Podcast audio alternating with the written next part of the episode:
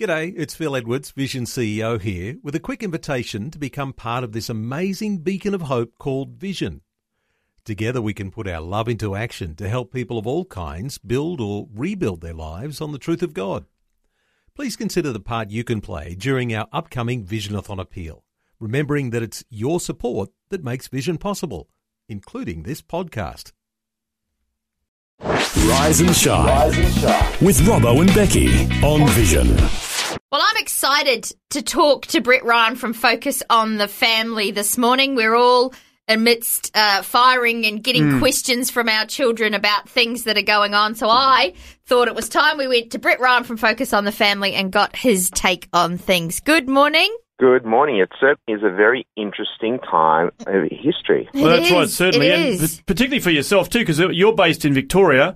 And Victoria was mm-hmm. the first one to implement yeah, emergency status, and mm. you know, you've had a lot, uh, seemingly you know, more cases happening there. So, you know, you would be sort of, I guess, experiencing that firsthand. But I guess, look, there wouldn't probably be a family in the country that wouldn't have had you know, discussions over the dinner table of like, what does this mean? Mm. You know, kids are hearing yeah. all sorts of things at school. Yeah, they're all chatting about yeah. it amongst each other. And, you know, kids have good imaginations and the yeah. movies have taught them lots of things. I can imagine. So, yeah, there, there's a little bit of sort of anxiety, I think it mm. is, about the unknown. And, and we can we can protect them, but you know what's some ways that we can do that? Well, we can try and protect them, but we can't keep yeah. them in a bubble because it'll be oblivious. You'd be impossible. Yeah. yeah. It doesn't matter where you turn, and there's everyone is the uh, armchair experts now. Yes. And of that course. is not helping. And then we have the media sending some mixed messages and, uh, you know, TV programs having two experts and they both have two different opinions. yes. It doesn't help, and it no. certainly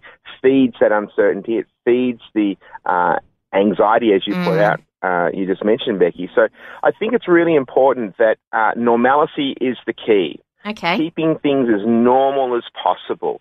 Uh, that means, you know, we always wash our hands before dinner. We always wash our hands when, mm. you know, when we have to go to the toilet. There's nothing, that shouldn't be anything extraordinary. Mm. With common sense. And I mean, this is, this is going to be feeding into the flu season as well. This, this is going to be a very helpful thing that people do do better a hygiene. It's not just because of this virus.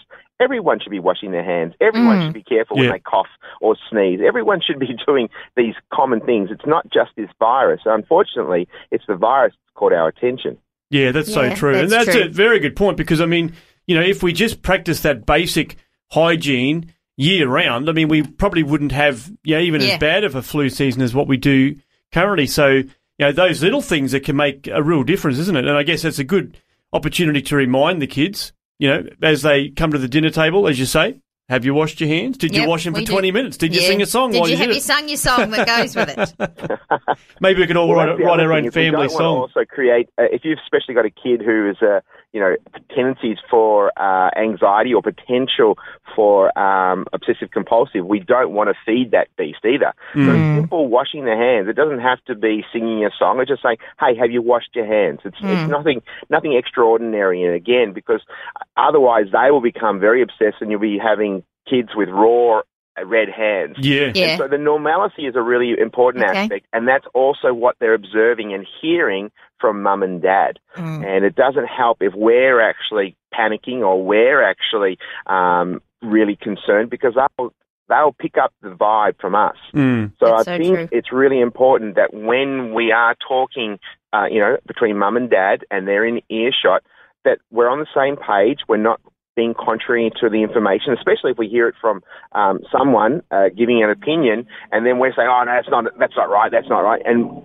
this challenge that we're all armchair experts Yeah. hasn't helped, Yep. and our kids are picking up that. So that's another aspect that we have to be very, very careful of what we say in front of our kids, but also knowing and, and reinforcing our sense of peace, our sense of no concern and uh, no anxiety flows onto our kids, and we pray with our kids. Mm. The peace of God that passes all of our own natural understanding. The world has gone crazy, and there'd be some saying this is an overreaction, other people saying we're not doing enough.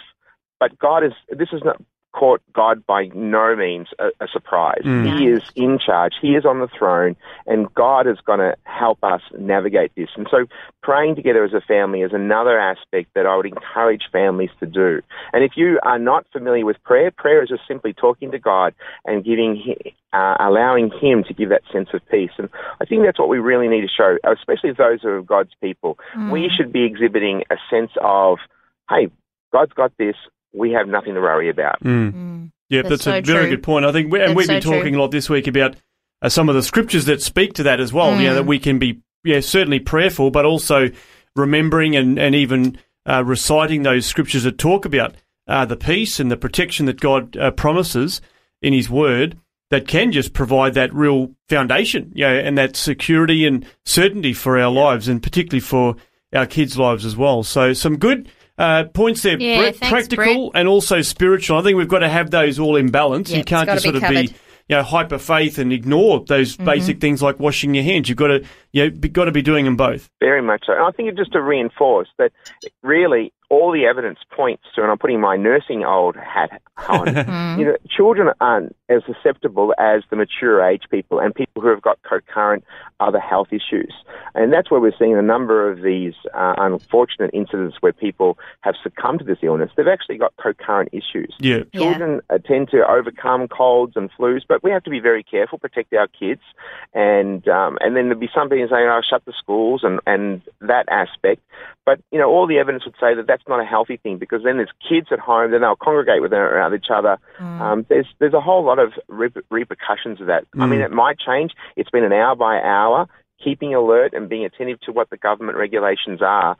But I think at the end of the day, God is in charge, and, and we don't have to feed the beast and worry about how many toilet rolls we have in our household and all those other aspects. You know, go along with the flow because there's people out there in a far, far um, more concerning area because they don't have something to hold on to, that anchor, that hope that we have. Yeah, so true. And uh, you know that's the that's the thing that we need, need to exhibit and and show generosity.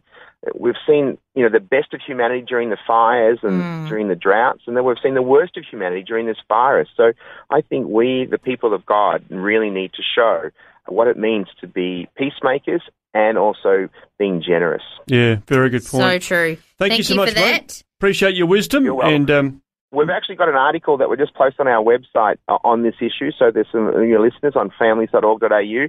There's a whole lot of um, different information that you can pass on to your children. excellent. I'll certainly encourage you to check that out, families.org.au.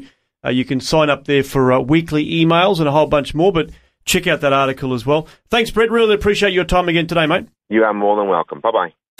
Before you go, thanks for listening. There's lots more great audio on demand, or you can listen to us live at visionradio.org.au. And remember, Vision is listener supported. Your donation, large or small, will help us continue connecting faith to life for hundreds of thousands of people across Australia and around the world. Learn more or donate today at visionradio.org.au.